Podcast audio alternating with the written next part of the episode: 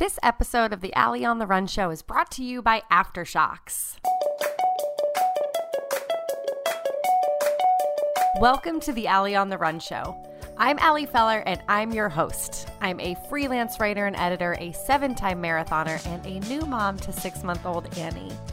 Every week on the Ali on the Run show, I talk with inspiring men and women who lead interesting lives on the run and beyond. And while running is what brings us all together, on these episodes, I'm looking for more. So join me every Thursday to learn about the decisions people have made to get where they are today, the good ones and the bad ones, and how getting sweaty has factored in. Today, I'm hanging out with Melisse Gelula, the co founder of Well and Good. I've been writing for Well and Good for several years now, and I've always admired Melisse's leadership, her vision, and her fearlessness. She has a keen eye, she's a brilliant writer and editor, and I've loved working with her over the years. So, I wanted to bring her on the show to talk about starting something, about growing it, and about working really hard for something you believe in. Melisse and her co founder, Alexia Brue, saw a hole in the publishing industry and they knew exactly how to fill it. In a world of glossy magazines that was telling women to lose weight, get six pack abs, and fit into a certain jean size, Melisse and Alexia knew that wasn't what they wanted. So they launched Well and Good in an effort to be your super smart, like minded best friend, someone who, as they described in those early days, liked green juice and SoulCycle and took both pretty seriously. Of course, the brand has evolved past just juice and boutique spin classes. It is now the ultimate go to resource for wellness minded women. But Melisse's point was that wellness was something that could and should be taken seriously.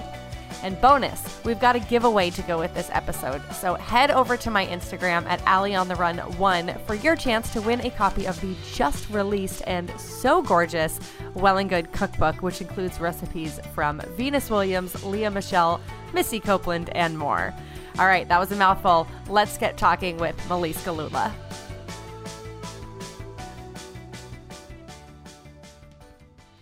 All right, Melisse, welcome to the Ali on the Run show. I am so excited to get to sit here face to face talking with you today. Welcome to the show. Thank you. I know we're usually connected like through the internet. Oh, so much email. So We've been much. emailing for like 10 years now. We have. We've known each other for 10 years now. Yeah, when I met you, you there were like four people on your staff, including you and Alexia, Yep. and you were in a tiny little office behind like a door with lots of graffiti on it in the West Village. Oh my gosh. Yeah. You remember that space. Okay, so that was like our second office because our first office was the cafe at Jivamukti Yoga. Amazing. they had good Wi Fi. Amazing. well, I remember walking in. I had my dream job at the time. I was working at Dance Spirit, but I wanted to work for you. And I waltzed in with like 15 copies of Dance Spirit and was like, let me tell you about myself. Fast forward, you now have what, 40 people on staff with you? Double. Yeah, double. We're about 80 now. 80 people. Yeah. All right, we need to talk about the road to getting there. Before Okay. we jump in, we start this like you start any good fitness class. We start with a warm up. I love it. Warm us up. Tell us who you are, where you're from, what you do. Oh my goodness. So, well, my name is Melisse Gelula. I'm the co founder of Well and Good. And for the past 10 years, since I've known you, um, Alexia Brue and I have been growing this beautiful wellness website devoted to a lifestyle that a lot of people thought was like fluffy and frivolous. And we were like, no, it needs to be journalistic. Look at what's happening to the landscape. It was right after the recession when people were like, guess what? Wellness does not involve me going to Canyon Ranch or Bali or Thailand right now. I need something closer to home. And um, chronologically, like it kind of was this moment where things like SoulCycle, like they had two studios. They were just starting to blossom and juice bars were just starting to pop up. So now i think you know we all know that wellness is not just driving you know several industries like fashion. Athleisure is is certainly driving that um, clean beauty driving the beauty industry healthy food driving food. It's also just a way people want to live and really need to live. Um, you think about the always on nature of our lives these days. So that's what i've been doing and loving it and believing in it every morning and getting up so inspired to just, you know, democratize wellness and make it more accessible and continue to make it stylish and fun. My backstory is I'm kind of from all over. I had a Canadian mom and American dad. So I grew up in Canada near Toronto um, through high school and then have been bopping around the states like a lot of people do, you know, for college. But most of my work life has been here in New York. I've been here for 20 years and it's like got a definite hold on me now. So, you know, how you just start to feel like a New Yorker and it's like, oh, I'm from Brooklyn. You know, I've been here in Brooklyn for 20 years. Um, yeah.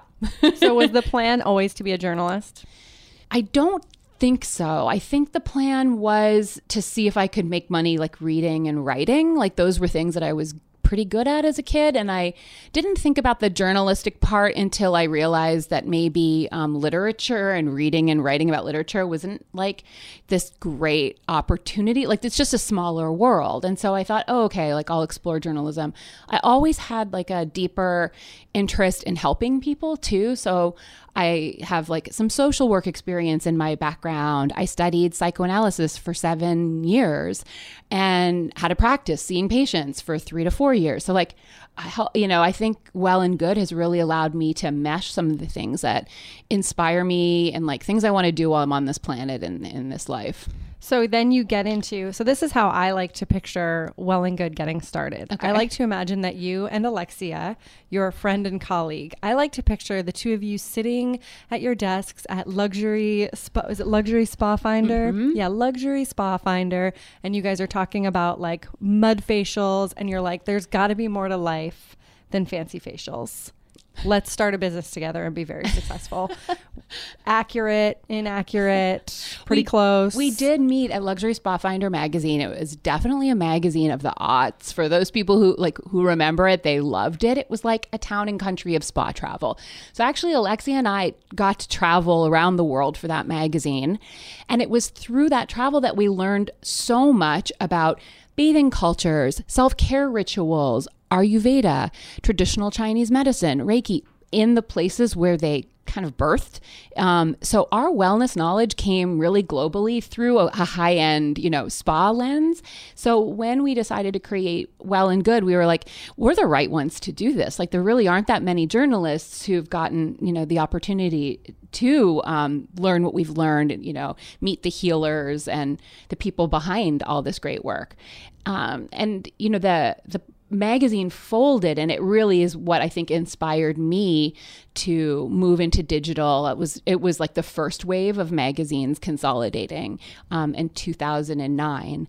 Um, but you know, I had worked on uh, a cheap and cheerful website for Spa Finder at the time, where we you know tried to move the magazine content to a digital platform. So I'd learned a lot about how actually like pretty easy it was at the time to to create a media you know website and when we first started alexia and i like she would report an article and i would edit her uh, we would publish, you know, one a day, and then like we would switch. Then it was my turn to report and her turn to edit me, and we did that for a long time. um, yeah. so tell me about actually deciding to create Well and Good. Did you sit down and say like? Was there a business plan from day one? Yeah, there was. There was. All right. Yeah, because you know we didn't I, we didn't want this to just be a passion project and i couldn't um, personally like afford for it to be i needed to make a living and um, I, I, I think you know we were really clear that when we launched we would have advertisers and our first advertisers were people we reached out to personally and knew from the magazine world great lovely, often women founded businesses like Yael Alkalay at Red Flower and Barbara Close of Naturopathica. Um, gosh, Mike at YogaVida. There were like a lot of a lot of great people who probably like looking back paid us like $300 a month or something like it. I know we'll take it. Um it was anything. And that was just really important to us in setting it up as a website that had um yeah the, like those two things going at the same time the content and the business side. Um but before we launched that website that was even ad supported when we were just like you know blogging once a day and swapping like that was on a free single column WordPress blog. And, you know, we, we probably did that for about six months before we decided to put like $5,000 collectively into building the website that was like a OG version of what the site looks like now. So when you got started, how'd you get the word out? Were people reading it? People were reading it, but it was like people who kind of like knew us, went to yoga a lot, um, maybe knew our bylines from the magazine world yeah, I think it was like much more niche for sure at the beginning. And so we had this pact like, if anyone was reading it in six months, besides like, you know, some kindly PR people and some yoga teachers that we loved, you know, we would build the website that I mentioned. And what happened was we reported a story that New York Magazine picked up. And when they reshared it, we were like, that's our sign from the universe that more people care about what we're doing. And and I'm so glad we just needed that one little sign to to dive in. What was the story? It was about it, it was like a little Gawker like now that I think about it. Hmm. It was about these, you know, $75 brand new yoga mats. People were stealing that them. people were stealing from Yes. Kula. Yeah, which was like our yoga studio at the time too. So we got the newsletter that said like, please bring the new yoga mats back. And we were like, how do these like karma loving people walk out of the studio with the fancy new yeah so that was the story and of course like um, New York Magazine thought it was hilarious because that was how they covered wellness at the time. Yeah. And in fact, a lot of outlets covered wellness with like, look at the silly things that yogis and wellness lovers are doing now. And, you know, that's where journalism really came in for us that we felt like, look, if there could be a dining critic, a theater critic, these other lifestyle segments, why couldn't there be a wellness critic? In other words, a journalist trained with, you know, to evaluate is this a good wellness experience? What's the context behind it? Are there studies or is it 5,000 years old and from India, but it doesn't have a lot of studies in the West? Like, really evaluate it and, and have some fun with it too, which I think we do. But that was a really important moment, I think, in journalism for us. And it wasn't just about mud facials um, or, you know, yoga trends. Uh, It was, it was much more deeper. And I think like 10 years in now, we can see um, how deep people really want it to be. They need it to help their insomnia and their gut health and their mental health. It's it's pervasive. Well, it's interesting to me that you use the word critic because I can't think of anything that Well and Good has like slammed. I hate to use that word, but Yeah. is that is that sort of part of your ethos? I I mean, not to say everything you write is cheerful and positive. You have a very a lot of journalistic integrity, which I think people obviously love and respect very much. If you go and you take a class and your whole staff is like, "We hated that," are you writing like? We hated that, or are you what? What do you do in that situation? Yeah, we kind of, um, well, by critic, I think I just mean what you said journalistic integrity, right? Like somebody who really knows, like, I think the restaurant world has done a great job of like a reviewer knows comparable, you know, um, cuisines and restaurants, right? You never send someone without that context to be like, go review this, you know, four star restaurant, you know, or, you know, and that's what was happening in wellness. As a perk, editorial assistants were like being sent out to review things. I'm like, that is just that's bogus. So anyway, I I I don't necessarily mean critical. I mean journalistic by by critic. But I'm so glad you asked that. What happens when we don't like something is we tend to not cover it. Uh, we learned really early on that our readers don't want us to bash things, and it's not that we haven't heard of things if they're not on the site. It's just that we don't really have um, something nice to say right now.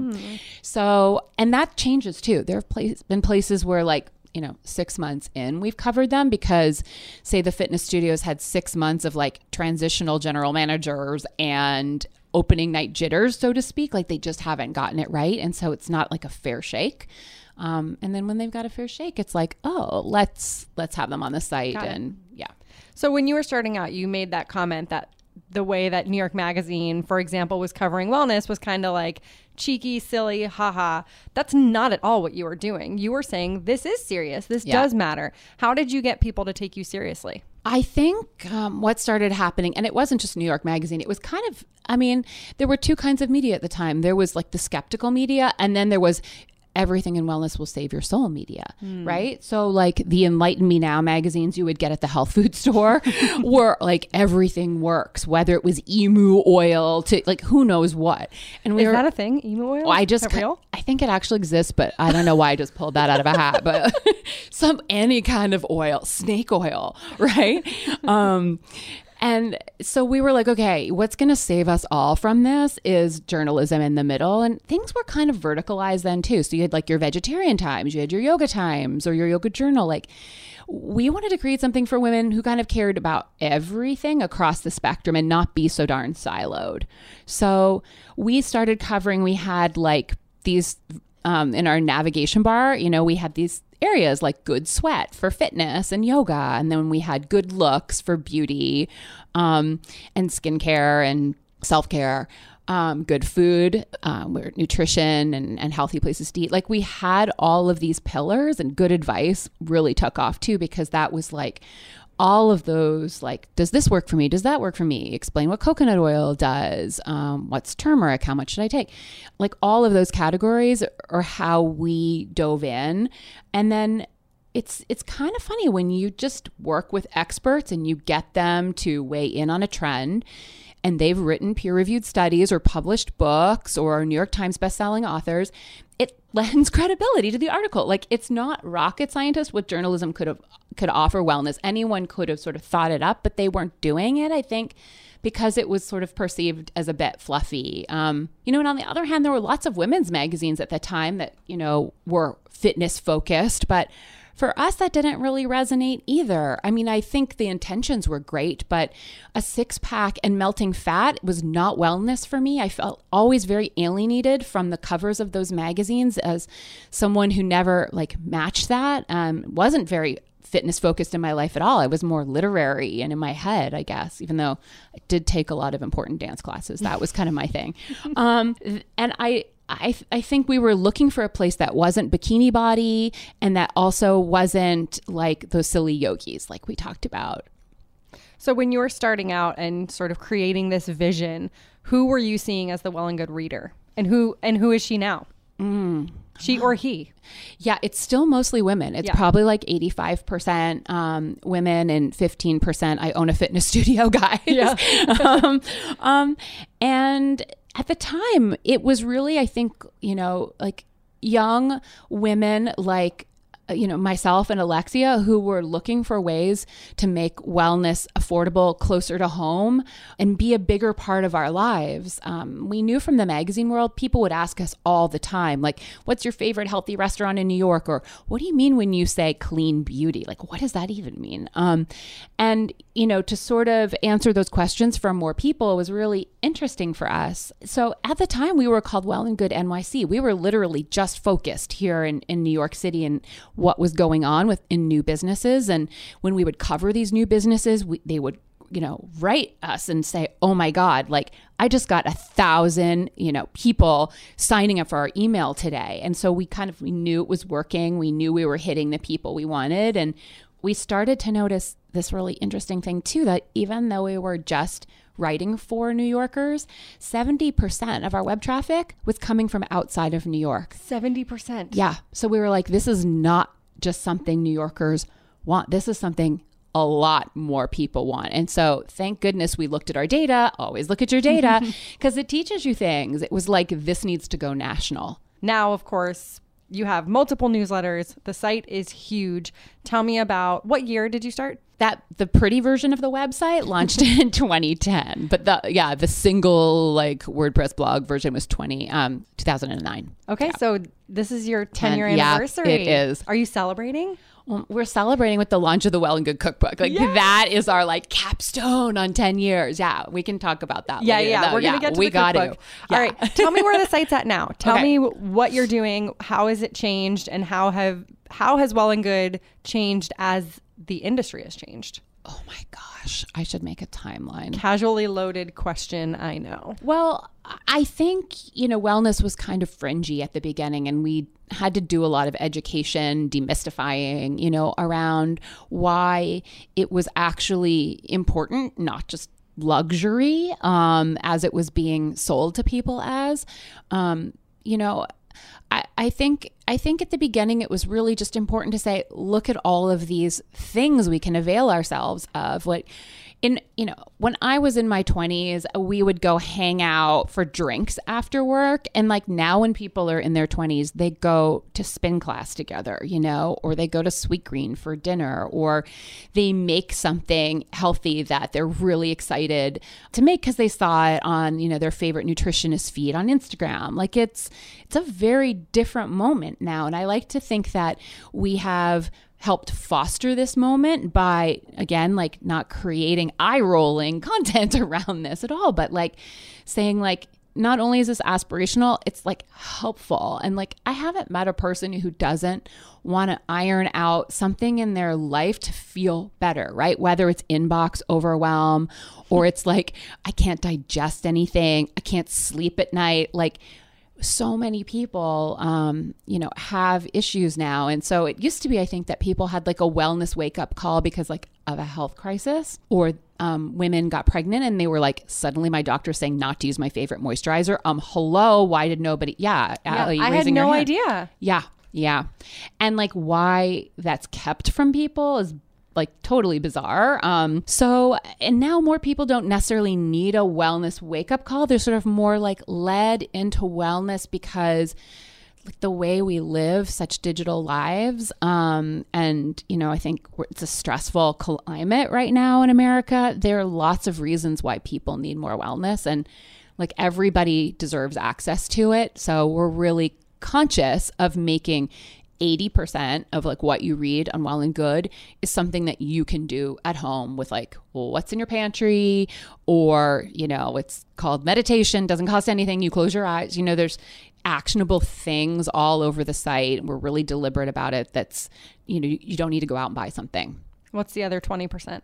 the other 20% might be like news stuff. Like there's no action. It's just like you know, cool stuff you want to talk to your friends about at dinner, like there are sound baths all over New York now, or um, I mean, that was a phenomenon of a couple of years ago, but it's more like, you know, stuff to kind of talk about or, or go do. Yeah. All right. So when Well and Good started, I feel like the two big buzzy things were SoulCycle and green juice. That was like two of the biggest things people were talking about, getting into, getting really popular. Right now in 2019, what are like the big buzzy things? What's everyone obsessed with right now? Um, cauliflower, Yeah. like cauliflower. Oh, I mean, it's been happening and peaking and peaking. Cauliflower, anything made out of cauliflower, like rice, pizza crust. Yeah, the my my Trader Joe's cauliflower gnocchi made it 3 times. I suck at it. Oh my gosh, you cannot follow the ingredients on the bag. You can't. You you have to So do it in a pan. Yeah, you got to put it in a pan. Did you see our hack? I did, I Okay. did. Did it work? That's why I brought it up. Is I'm like, oh, I haven't done it yet. I, I like scarred myself. I have to, you know, work up the courage to try again. You are so ready. I believe in you. Thank you. Yeah, yeah. Um, we can cook it together even. Great. Yeah, yeah. Keto. yeah. People okay, so tell me about keto. Why is that like? We've talked about it a little bit on the show. I had a registered dietitian on recently. Mm-hmm. Her take was it's quick weight loss. Um, tell me, you come at it from more of a, a wellnessy perspective.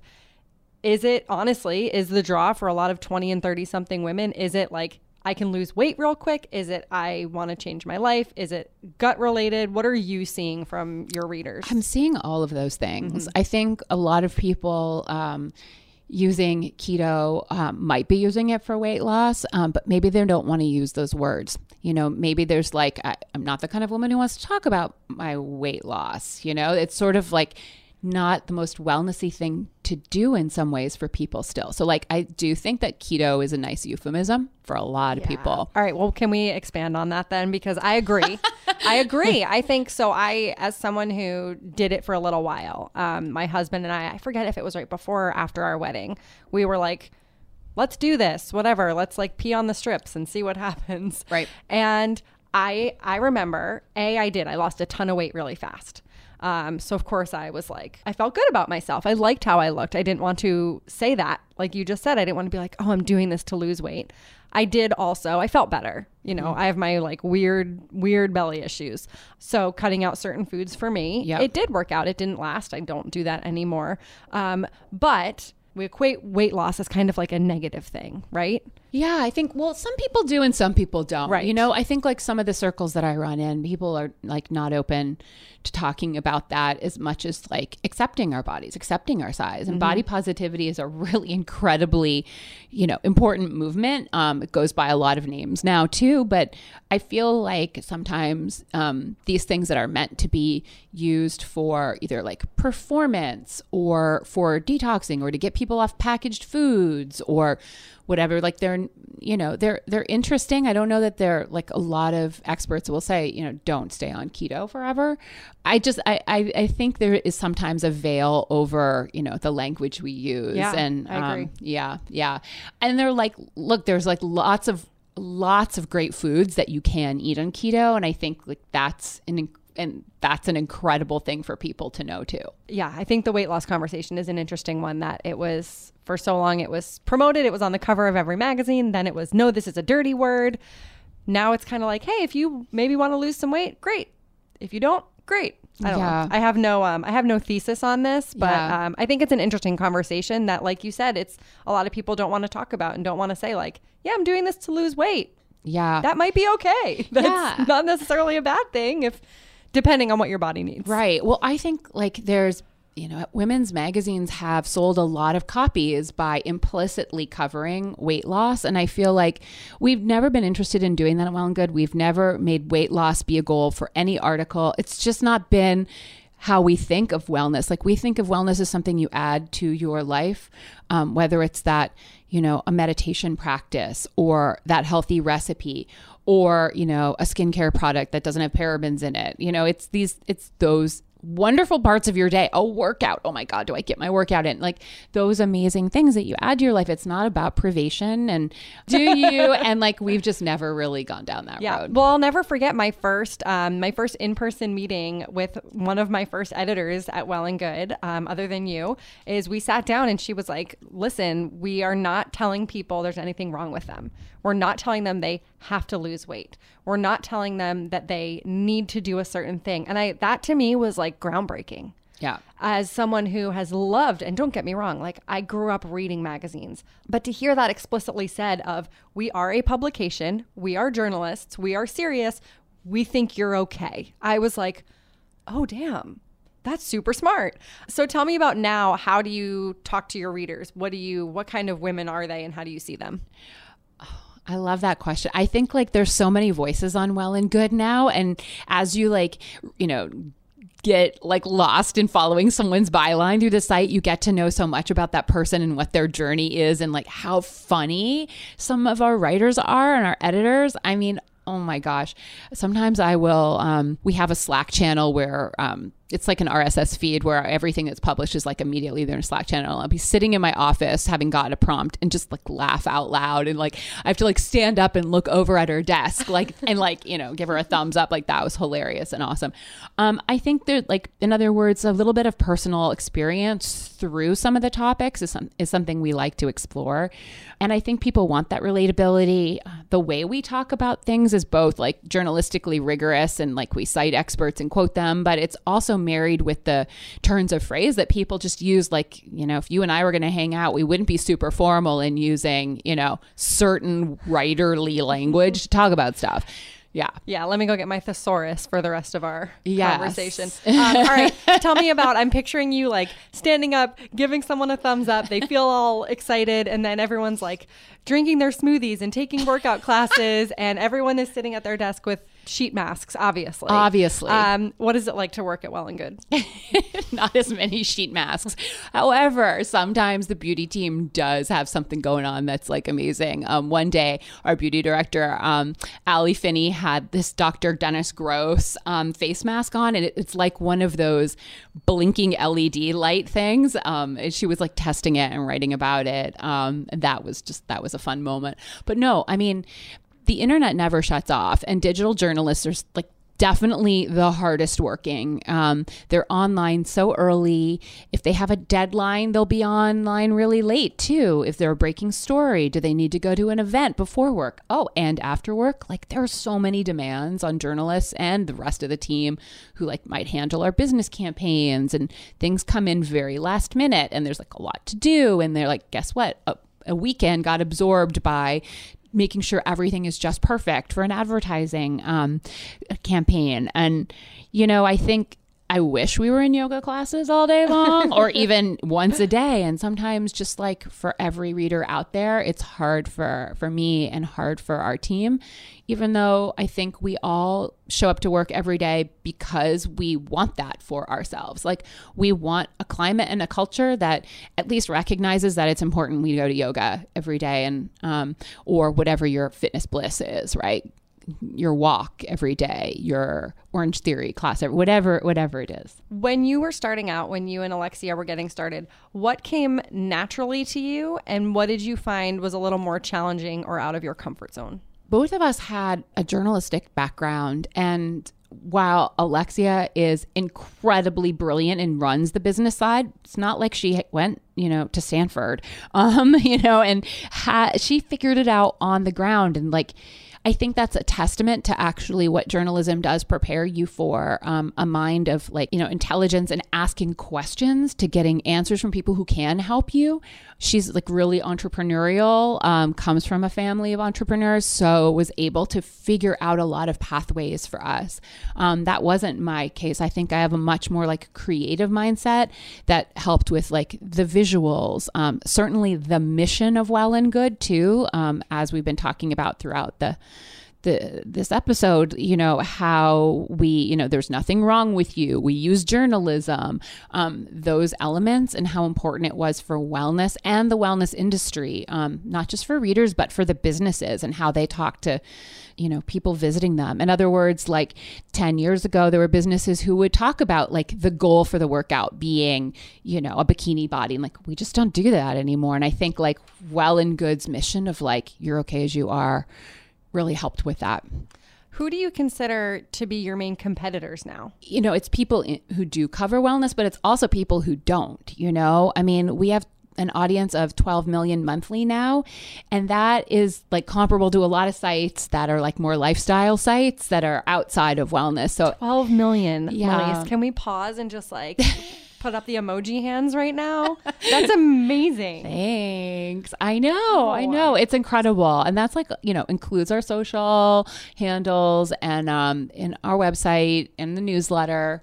Yeah, it's it's big. It's like, you know, wellness is a phenomenon um and it is taking over this country. Thank goodness cuz we need something good. Yeah. It was funny earlier you said something about how like with the world the way it is now, we need, you know, these wellness outlets more than ever. Two nights ago, I was it was like 8:30, baby's finally in bed, husband's finally home. I was like, I got to go to the gym. Like I've been in this house all day. I'm just to go downstairs and run for 30 minutes. And like the TV's down there gets like two channels. So I had on CNN and I'm like, oh, perfect, news. And I sat there and the news was so horrible that day that I'm running, getting yay my wellness, sobbing. Oh. I was oh. like, I don't really know if this is productive. like too many emotions. I don't and I don't know how to turn the TVs off at the gym. So um yeah, I just I just rolled with it. But I agree that um now more than ever we need that um positive outlet. Yeah, it's like we're all knitting a sweater that's unraveling at the same time. like that is our state right now of mental wellness. And um, nobody deserves that.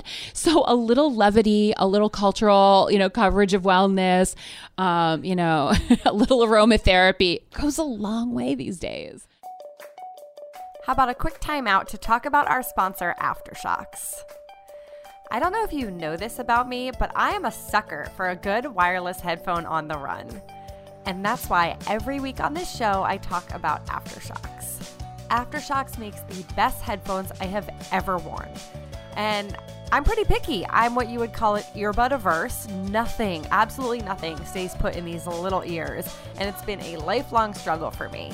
But when I discovered AfterShokz two years ago, I was immediately hooked after so many headphone fails, after so many pairs of headphones that died because I sweat just a teeny tiny bit, I was thrilled to find a pair that were lightweight, that didn't budge when I put them on, that were super comfortable, and that could stand up to all of my gnarly summertime running sweat.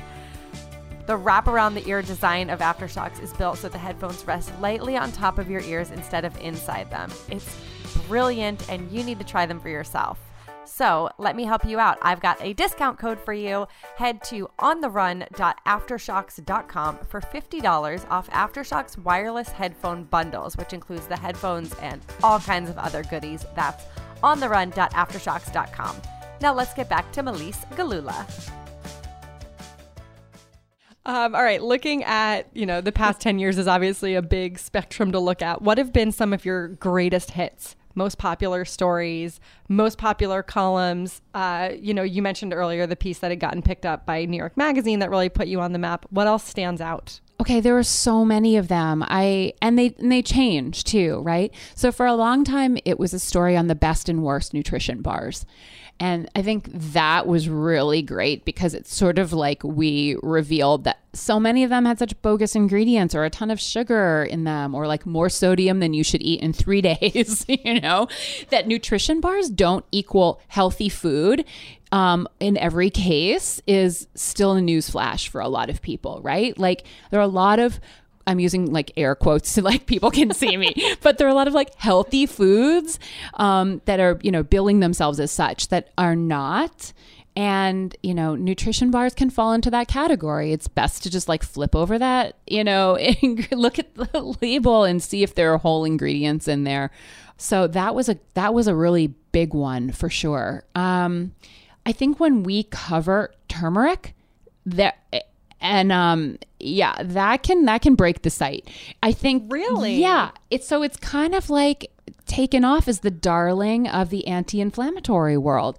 And everybody wants it from like cool chicks you know doing a, a turmeric booster shot in the morning from their juice bar or making their own little tincture at home to um, people suffering with arthritis um, or joint pain or you know are on an anti-inflammatory diet it's just it, it's it's huge All right, we've got turmeric, we've got Yeah. nutrition bars. yeah um cbd is another one too Right now, very buzzy. yeah, Haha. that was a good pun Thank you. that wasn't even intentional. I'm so proud.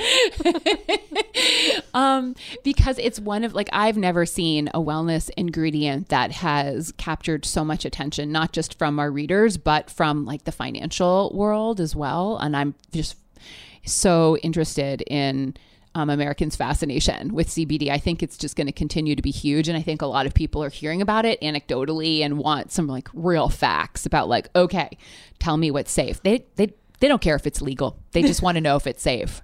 So hopefully the FDA will catch up soon with that. Yeah. Interesting. Yeah. Have there been any misses along the way? Anything you thought was going to be like an awesome story that either didn't perform well? Anything that you look back and you're like, ooh, maybe we should have reported that differently? Any misses, Hmm. missteps, regrets, stories you stories someone else beat you to? I feel like you guys are the first to everything. Oh my gosh. Are you ever not?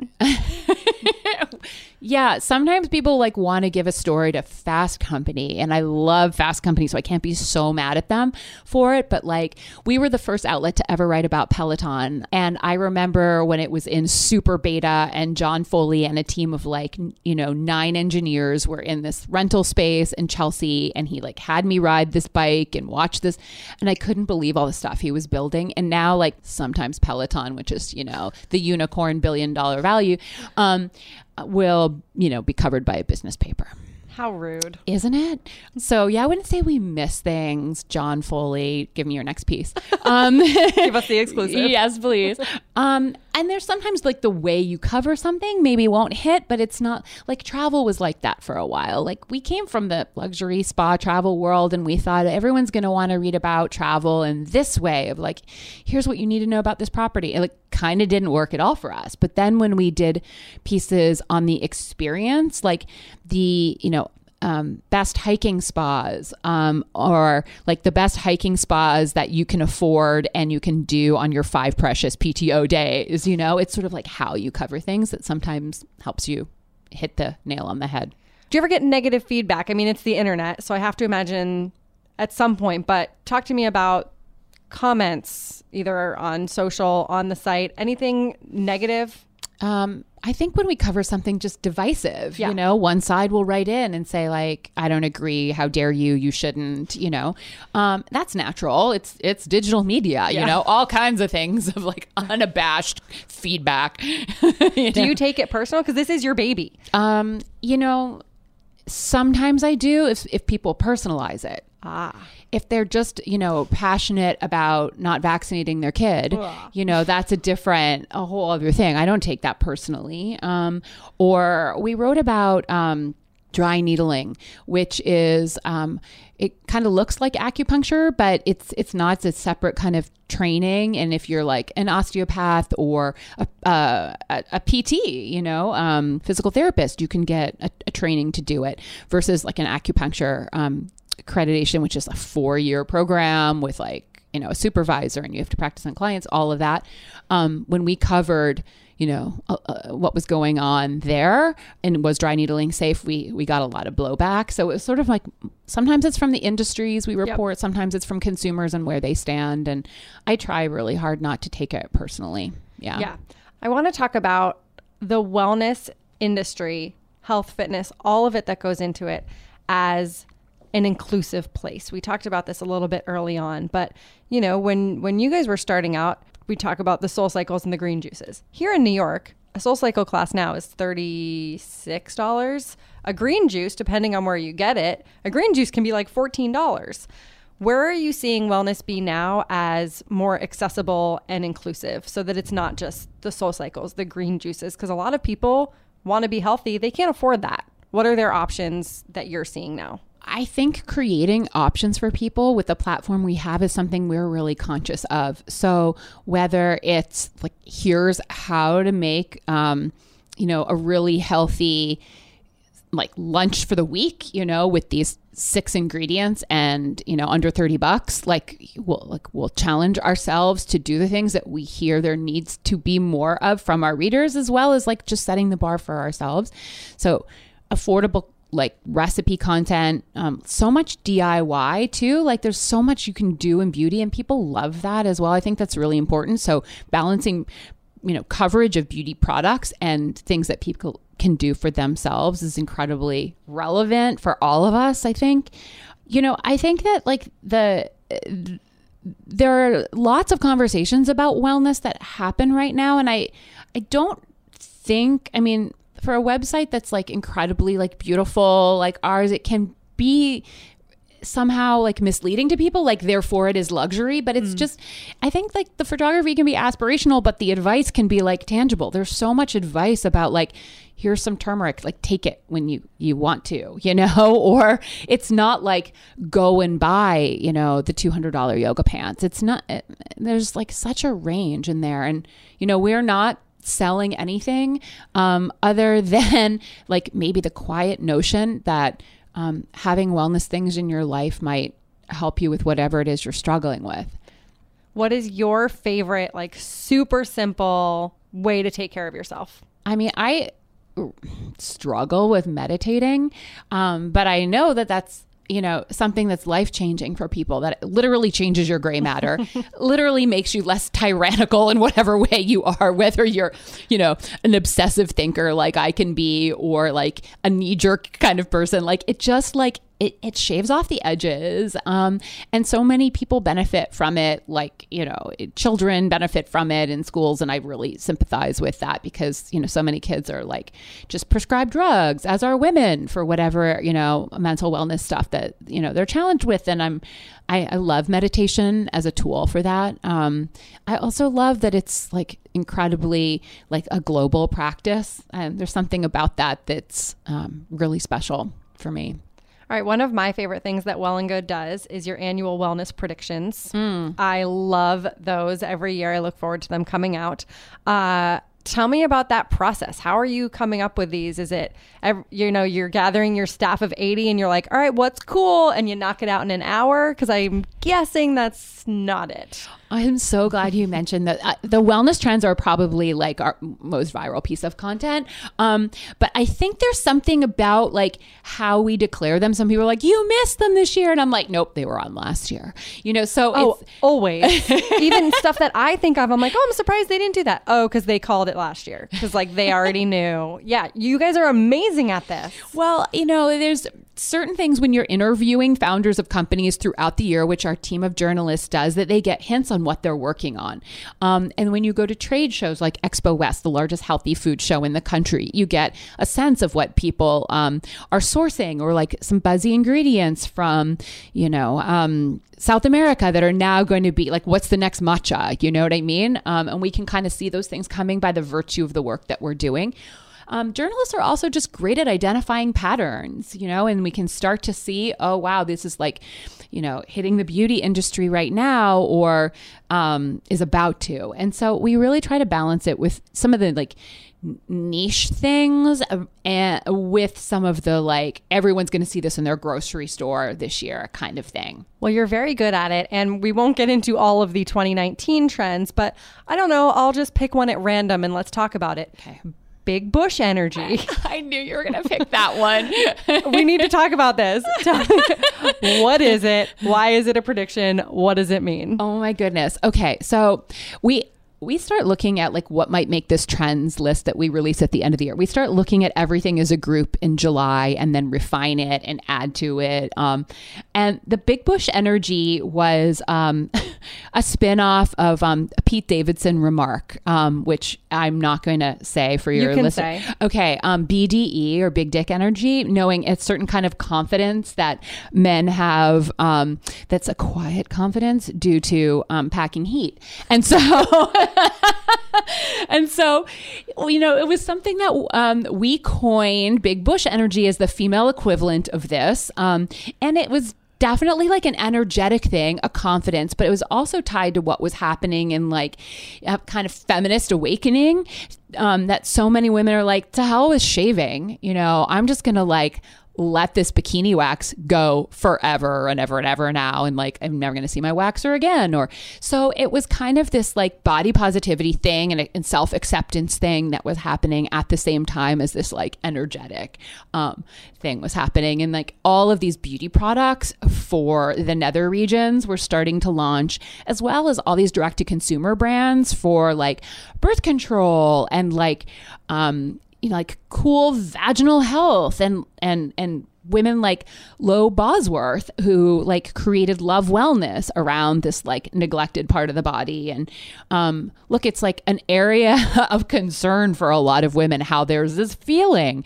And like we would all talk to each other like about ours. But like from a product point of view there really wasn't anything. And so all of this was kind of exploding under the big bush energy. I yeah, love umbrella. it. All right. So if Pete Davidson is the equivalent on the male side, who are some of the women that exude this energy? Oh my gosh. I think like I think it can be like okay, whether she shaves or not, you know, it's it's sort of like like who has that like like Rihanna like a hundred percent, and I feel like there are probably a million more like the women who founded the women's march you know the like oh my god i'm forgetting the name of the chorus that my friend nitika chopra is in. Um oh, it's a women's revolutionary chorus. Oh my god i'm gonna get you the name. Sorry nit.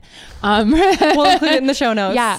Um so it's kind of like it's like it might be feminist it might be loudly feminist it might not call itself feminist but it's like a great a great um like tagline for a, a, lot of women who are feeling themselves these days. Amazing. Yeah. You mentioned very early on when well and good started you eventually got to the point where you and alexia were like all right we'll pool a total of $5000 to get this started. You now have 80 employees. I have to imagine that at some point in the last 10 years you became profitable. Yeah. Uh, so you were able to do that. What's next? Mm. what's the future of well and good I love this question. I feel like in some ways we're just getting started on a few things that we're really excited to expand on. So, like last year, we really put into place like Well and Good Talks, which is an opportunity for our readers to like come IRL, like off our laptops and sit in a room together. And we go deep on a really cool wellness topic like female biohacking or using CBD for beauty and wellness, like topics that we know people really love on the site, but bringing them to life in a room together with experts is amazing. So continuing to do those and maybe on a grander scale, I think would be um yeah something that we might do. Oh um, you have that gleam in your eye right now given, of like we are working on this. I'm giving you a twinkle of the eye yeah. Um and well and good retreats we're doing four of those retreats this year. We did three last year. We tested some different locations around the country. We learned a lot. Um people coming away from their desks and their busy lives to do something for themselves and meet other like-minded women has been an amazing experience. I love attending well and good retreats and in fact I'm leaving tomorrow morning for Miraval in Austin where the first one of this year um, is taking place and we bring with us a couple wellness experts, people we've had on the site and know, trust, and love to host with us. So um, tomorrow we have Dr. Drew Ramsey, who is a psychiatrist and also wrote um, Fifty Shades of Kale. He's really into the. He's a farmer also. He's really into the relationship of food and brain health and mood, and that is going to be amazing. And on the fitness side, we have Heather Lilleston of Yoga for Bad People, um, teaching yoga, and we're going to be doing a sound bath, and we're going to be cooking some recipes for the brand new Well and Good cookbook, which launches April 16. I have to mention that you started as a digital site. There Yeah. was never a question of, hey, we're going to have a print edition. 10 years in, we've got A book. a book. yeah, yeah. So tell me about that decision. What, you know, people can go to your website, they can search and get a zillion recipes, whether they're keto or not. Uh, why, why a cookbook?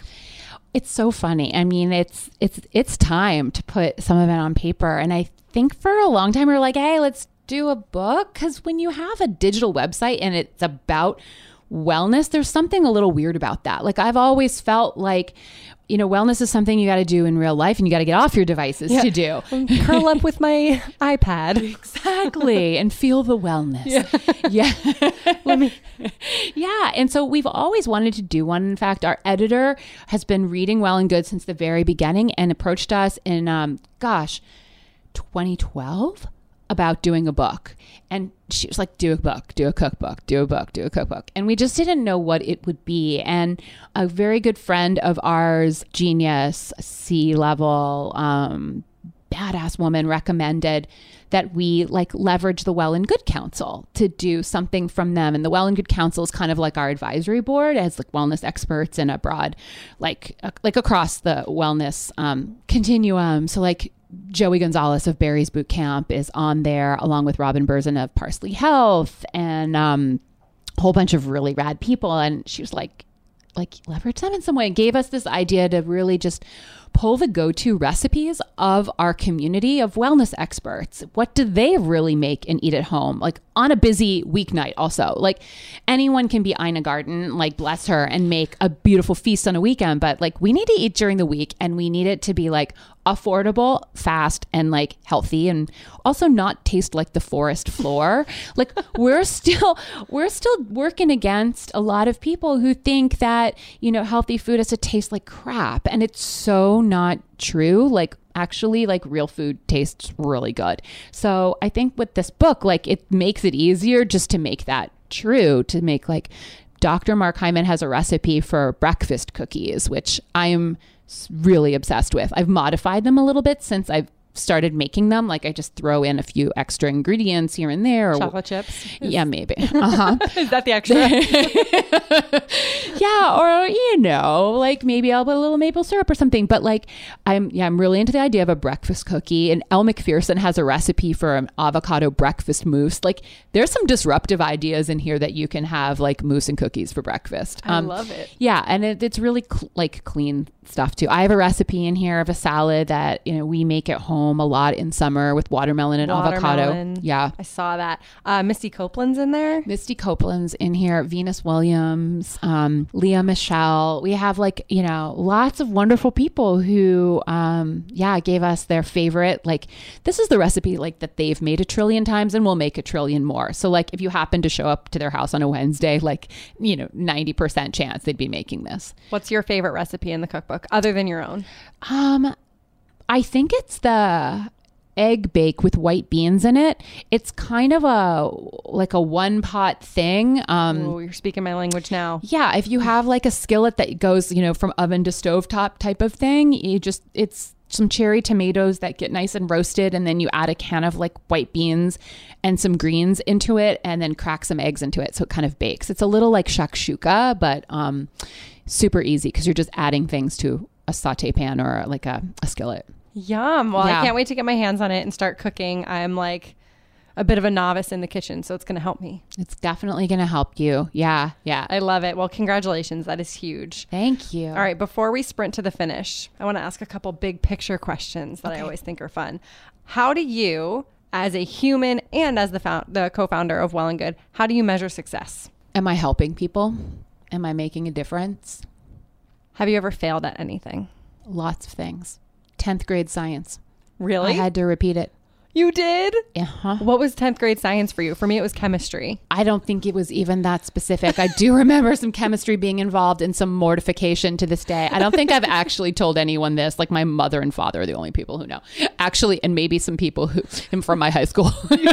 I know, and there have been lots of other things along the way too that I felt like I failed. I think it's like that for all of us. And then sometimes those failures just are like actually like either get you to dig in or go through another door.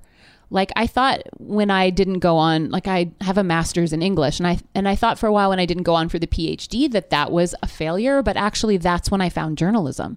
So like, how can I say that that was a failure when it was like a great big door that opened so much for me? First in book publishing, then magazines, then digital, and meeting great editors along the way who pointed me slash pushed me onto beats that I never would have chosen for myself.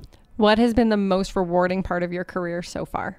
I think when I see people like on the subway with a well and good tote bag, or I meet total strangers and give them, you know, um, my email address because they're like ringing me up at a store and they, it's the well and good email address. And like she looks up from the cash register and says, Oh my God, I get that email. I love that email like that is just like okay i can die now. That's amazing to me. I love it. All right for people listening who think ooh i have a really good story idea for well and good what would get you to say yes to a pitch? Hmm that's so interesting. I didn't know you were going to go there. I think um like be familiar with the kinds of ways we cover something because an idea of like I like this, it's good isn't necessarily a story, but like, is there a really interesting angle about why you like it? Is it because, um, you know, it's a new way of like meditating in a group with like a fitness layer built onto it. Like, you, it's how you, how, yeah, the why care is already explained. All right, since I've known you, you've been this like amazing beacon of knowledge and kindness and warmth and like everything I want in being a human and as a boss. Any insecurities? Anything that rattles you? How long do we have this podcast? Not a single one, said the well, wellness I've maven. never seen no. one from never. you. You're no. seeing them as I'm sitting here. No, they're just flashing through like you know my brain, just like they are like for everyone, for sure. Like, did I say that well? Was I articulate? Did I make the point that I thought might be most helpful? No, for sure. I think um you know, I think I try not to be so damn perfectionistic. And I think because it drives people crazy and it doesn't necessarily help deadlines. Um, and I think, like, for me, like, that the insecurity around like giving my best to like it not being enough is something I think about a lot. And I think it drives a lot. Like, I know it's driven me as an entrepreneur. And I think that kind of like, insecurity is a bit of um, a muse for entrepreneurs because it can be like, I'm going to fix this feeling by surmounting the next freaking challenge. I'm going to get rid of this feeling by being successful. And it actually doesn't, it's not healed that way. Um, that's called therapy. And I've spent a lot of money on that too. um, I think, I think it's, I think it's really, uh, really a great moment for all of us, especially like people with a microphone, to talk about the, the reality of it. Um, I'm not interested in like the glossy side of wellness. I think that beautiful photography is one thing, but being real is something I've always wanted to, you know, be about. Cheers to that. Cheers with Thank turmeric you. in it, probably. All right. On that note, are you ready to sprint to the finish? I've got. Or like, is that wellnessy? Should we like take a walk through the forest? A forest instead? bathe yeah. together. All right, let's sprint or walk through the forest barefoot. Whatever, whatever feels good to you. Okay. What would your last meal on Earth be? Cheese. Any particular kind, or just big platter? Like an aged cheddar, an aged Gouda, some like really yummy, like spreadable herbal, like goat cheese. Yeah, and some like salty ass crackers. More salt, the better. Amazing. With an avocado. Perfect. what is your favorite movie? 16 Candles might be one of them. Um, and then there was like this Jane Eyre adaptation that was like more recent and like avant garde. Yeah, I got the whole range for you there. Nice. Yeah. yeah. Favorite TV show? Um, Schitt's Creek. Favorite New York City workout? Right now, it's Forward Space. It's kind of dance cardio, kind of hip hop, all like soul work. Like what what calls you to dance? Why do you need to dance? Why does it feel so good to have like a beat in your body? And like for 55 sweaty freaking minutes, I'm the happiest I am in the week. Where was your first kiss? On my cheek, you mean? no, like where? Like under the bleachers or like oh, by near your school on move up day in the woods. That's mine. Oh my god. I don't remember. I am much older than you though. So But it's your first kiss. It's like I seriously can't remember. wow. It wasn't that impactful apparently. Clearly, where was your most recent kiss? I mean, this morning when I left for work with my partner Tiff. Yeah. Yeah. More impactful than the first one. Yeah. Okay. Uh, what is something you think everyone should do at least once in their lives? Take a friend to a workout. Love that. Who was your childhood celebrity crush? Kristy McNichol.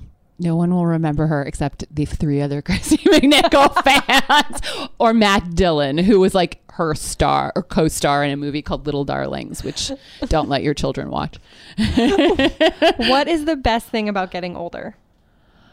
Oh wow. Um I think the best thing about getting older is like the way that you know yourself versus are like besieged by yourself. Um, you know, like when you're younger, like I don't know, I just had very strong, big emotions and was like always on a quest to figure them out.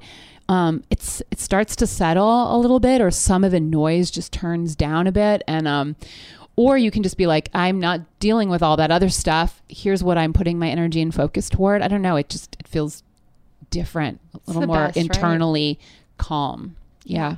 Yeah. Down with anti-aging. Aging is the best. I love it. Uh, what celebrity would you love to be stuck in an elevator with? Oprah. I would love to be stuck in an elevator with Oprah. Yeah. Yeah. I think like she did a lot for popularizing wellness and um she's just done a lot for women and our consciousness. Yeah. Super into Oprah. All things Oprah. Oprah for president. Yes. What has been the best day of your life so far? Wow. I know the the casually loaded questions masked as a sprint to the finish.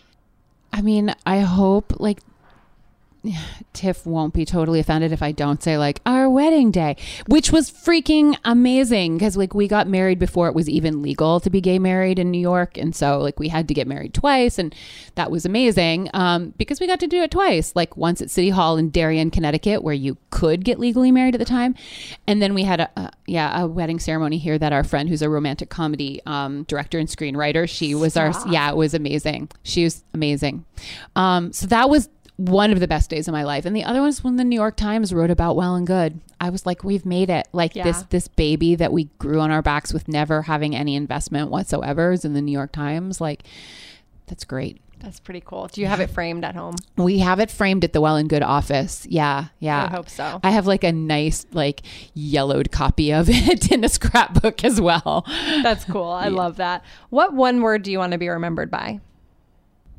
passionate Tell me three things you love about yourself. i'm incredibly loyal hardworking and i love to have deep real conversations with people Last thing I need from you give everyone listening a reason to go work out today. because we all need endorphins and that's like the fastest way to get them I love it. I love what you're doing. I have loved knowing you and getting to work with you. It's an honor and a pleasure. And I just think that uh, Well and Good is the best. And keep it up. You are amazing.